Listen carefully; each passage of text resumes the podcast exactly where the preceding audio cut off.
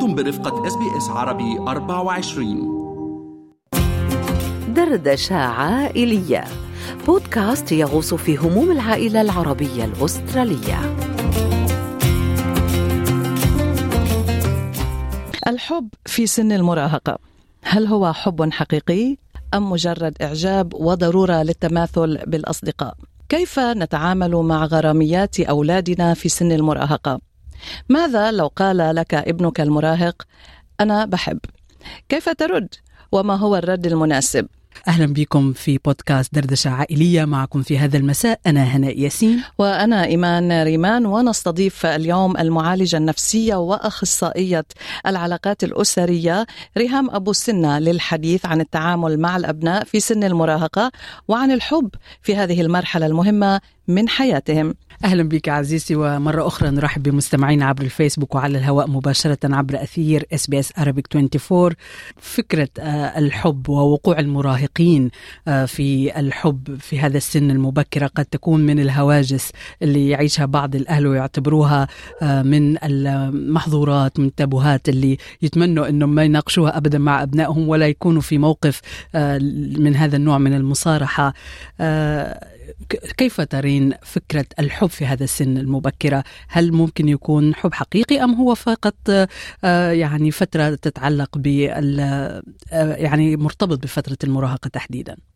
موضوع الحب عنده هنا خلينا نقول إنه محتاجين نتكلم عن الحب كمشاعر بس إحنا محتاجين نتكلم عن المشاعر دي مع الولاد في سن قريب وفي سن آه، بدري قوي علشان يبتدي يفهم مع سن المراهقة إنه قادر يعبر عنها ويفهمها أو لأ. نعم طيب لنتكلم عن هذا الموضوع بالتفصيل. كيف يمكن للأهل إذا التعامل مع الأبناء عندما يأتي الابن أو الابنة ويعترفون لنا؟ يعني من خلال الحديث أو نلاحظ عليهم يعني تصرفات جديدة فبيعترفوا أنه في حب أول بحياتنا. يعني في حدا آه، أخذ له قلبه عقله أو مهتم فيه. آه، كيف بتكون يعني ردة فعلنا الأولى لهم. بعمر صغير يعني بعمر مثلا 13 14 سنة. وقبل كده إيمان بيحصل قبل كده. كمان إن هم بيجوا يقولوا في الابتدائي في برايمري مثلا إحنا بنحب ويكتبوا جوابات وبيحصل حاجات لطيفة في ما قبل في ما قبل المرحلة دي كمان. هو الحقيقة التفهم للأهل يفهموا إنه إنه ده ده, ده دي مشاعر طبيعية بيعبر عنها الطفل أو المراهق في المرحلة دي. لكن أنا مهم أستقبل الموضوع ده بهدوء وتقبل. ليه؟ لأن أنا محتاجه أفهم ابني أو بنتي في مرحلة قريبة إن في فرق بين الحب حاجة والعلاقة حاجة تانية. الحب مشاعر والتعبير عنها مسؤوليتي أنا كأم أو كأب الأهل في مرحلة آه، بدري إن هم يعلموا ولادهم إزاي يعبر عن المشاعر دي وإزاي يبتدي يحط أسامي لكل آه، آه، مشاعر أو أحاسيس بيحسها الابن أو الابنة عشان يحصل عنده نضج ووعي مبكر للمشاعر دي. ويبتدي يفرق هو ده إعجاب شكلها عاجبني القصة بتاعت شعرها اللبس تصرفات ولا أنا عاجبني الفاليوز المرتبطة بالحب ده. أنا عاجبني إن هي بتهتم بيا أو عاجبني الاهتمام وعاجبني الثقافة وعاجبني طريقة التفكير. فبيبتدي يفهم مع النضج ده مع الوقت لما كان صغير هو اتربى وتعلم الفرق وعارف يعبر عن مشاعره ولما كبر قدر يحط المسميات في مكانها المظبوط. العلاقة حاجة تانية محتاجين الأهل يفهموا ولادهم يعني إيه علاقة. والعلاقة ليها أربع مستويات محتاجين نأسسهم عليها يعني. ولكن أنا إمتى جاهز أكون علاقة؟ أنا إمتى العلاقة دي لما يجي يعبر لما يجي يقول لي أنا بحب طيب جميل بتحب بتحب إزاي؟ وإيه اللي حب وإيه اللي حبيته في ال في ال في الطرف ده أو في, في الإنسانة دي أو في الشخص اللي أنت بتتكلم عنه ويا ترى حبيته إزاي؟ أفهم أفهم وأتقبل الأول علشان أبتدي أحط المسميات في مكانها الصح يبقى ده إعجاب. إمتى جاهز أنا أعمل آه، أعمل حوار مع الشخص اللي قدامي؟ يبقى أنا محتاجة أستقبل ابني الأول ومحتاجة أتفهم وأستوعب إن دي مرحلة طبيعية وبعدين محتاجة أتوسع معاه في إنه يشرح لي إيه المعنى. أنت قصدت إيه بموضوع الحب؟ نقطة جدا جميلة فكرة التقبل ومناقشة الأهل لأبنائهم عندما يصارحوهم بأول حب في حياتهم. لكن ما الذي يحدث إذا ما اختار الأهل طريق آخر عند هذه المصارحة؟ خلينا نستعير تعليق متابعنا على الفيسبوك. أحمد بيقول خش ذاكر. يعني ده مش موضوع لا سنك دلوقتي. لا تتحدث عن هذا الموضوع. بدري عليك. ما الذي يحدث لو أخذنا هذا الابروتش اللي موجود جدا في كثير من البيوت العربية الأسترالية أنه بيروا دائما ابنهم خاصة في مرحلة المراهقة صغير على هالأمور ومش مستوعب يعني وليس الوقت المناسب عليه التركيز في دراسته وفي بناء مستقبله. هو اللي هيحصل هيحصل مرحلة تمرد شديدة يعني وهيحصل fire back وخلينا نتفق ان المشاعر ملهاش عمر. هو النضج إنه يفهم المشاعر ديت يعني الحب في سن الابتدائي أو سن سن المراهقة هو هيحب بشكل مختلف مفيش حجر على المشاعر. والأهل محتاجين يعرفوا يتأكدوا إن أي حجر على المشاعر هتحصل إنه هيعملها بشكل يعني هيبان للاهل إنه تمرد بس هو عايز يعبر. هو اوريدي حس بالمشاعر جواه هيوديها فين؟ لازم أتقبلها ولازم يحس ويفهم هو عايز يعمل إيه ومحتاج هو يتوعى وده دور الأهل إنه لأ مفيش حد صغير على المشاعر. بس أنت محتاج تفهم توظف المشاعر إزاي وإمتى وتتصرف إزاي. ده دور الأهل. لكن أي تق... أي حاجة هتقابل بإن أنا هصده أو همنعه لأ يا فندم هو هيعملها هيلاقي طريقة تانية وهيعملها وهيعبر عنها. ولو مش بالصح اللي هو دورنا هيعملها بطريقة غلط. نعم. صراحة كتر خير دكتور إرهام أنه جو صارح أو البنت جات وصارحت أهاليها فعلا. من طبعا. البداية طبعا. فما نقفل هذا الباب وما نصدهم ونقطع خطوط التواصل اللي دائما في الحلقات السابقة تحدثت عن أهميتها وأهمية بقائها مفتوحة دائما مع أبنائنا طيب يعني أحيانا دكتورة ريهام الآباء والأمهات وكأنهم يضعون رؤوسهم في الرمل. ما بدهم يعرفوا عن هذا الموضوع يحاولون تجاهله. يعني يقولون أنه يمكن ما في شيء من هالنوع. ابني أو بنتي ما زالوا صغيرين في السن. فما بيقروا فعلا أنه في شيء عم يحصل يعني. بمشاعر أبنائهم وهم ينمون ويعني بسن المراهقة. فهل برأيك يعني غض النظر عن هذا الموضوع جيد؟ هل هذا وسيلة جيدة أو لا؟ لازم نعرف ويكون عندنا حشرية يعني فضول اللي نعرف أولادنا وين هن بحياتهم العاطفية. هو وعي الأهل مطلوب إيمان إن هو يتشكل من مرحلة بدري لأنه زي ما تقول زي ما بتقولي وتفضلتي يحط راسه في الرمل المواجهة هتيجي هتيجي. يعني إذا كان ابني صغير دلوقتي هو بعد سنة مش مش صغير هو بكرة هيحصل إن هو هيطلع للمجتمع اللي هو already المجتمع منفتح على بعضه دلوقتي السوشيال ميديا في المدارس في بره البيت. فالأهل الحقيقة هم مش خايفين يواجهوا المشكلة بره هم مش عارفين يواجهوا نفسهم بحقيقة إنه أنا بنتي كبرت أنا ابني كبر أنا محتاج أوعي نفسي طب يا ترى الكبران ده شكله إيه؟ طب يا ترى هو محتاج إيه؟ ومحتاج أنا أفهم إيه عن المرحلة دي علشان أعرف أجاوب عن ابني. وأنا الحقيقة بشوف أحيانا في أهل بتستسهل إنها تاخد مفهوم لسه صغيرة. ادخل ذاكر عن إنه يتعب شوية إنه يفهم إنه الدنيا اتغيرت والعالم اتغير ابني بيتغير وكده كده هيوصل للمرحلة دي فيوصل من خلالي أحسن ما يعديني ويوصل لها بطريقة مش مناسبة أو مش مقبولة أو ما تلاقيش مع قيمي ولا مع اللي اتربيت وربيت ولادي عليه.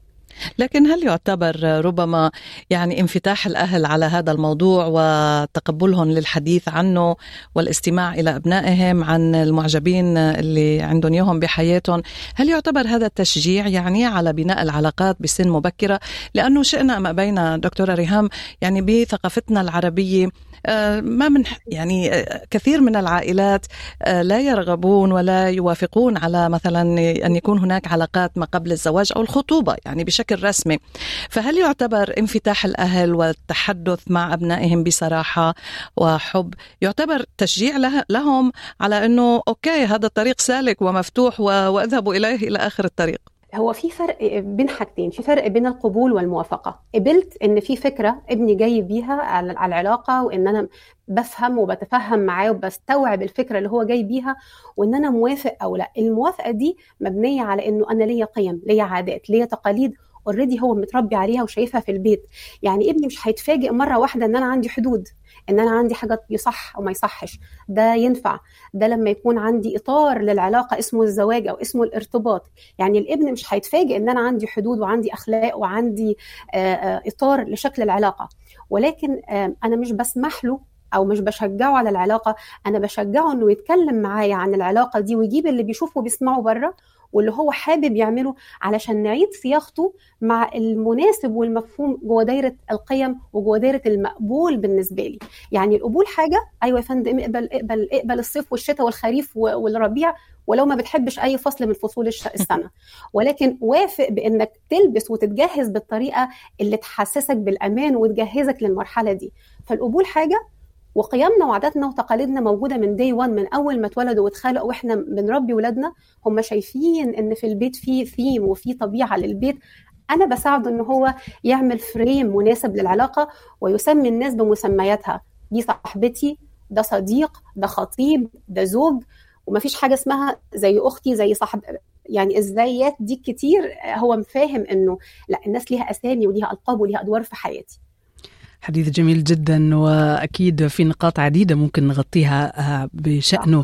لكن بعض الأهل عند الحديث عن القيم والتقاليد اللي بيعتزوا بها وبيهتموا بها بيسعوا لفرضها وتعزيزها في حياة أبنائهم بالمراقبة بوضعهم تحت النظر حتى في بعض الأحيان في عمر معين بعض الاهالي بيلجأوا لأنه أبنائهم يعودوا للوطن الأم لفترات أطول يرجعوا على المجتمعات العربية الشرقية ليتجنبوا هذه المرحلة مرحلة المراهقة وما قد يحدث فيها هنا في أستراليا، شو رأي حضرتك بهذا بهذه الطريقة في التعامل مع فكرة العواطف ونضجها وتغيرها مع المراهقة؟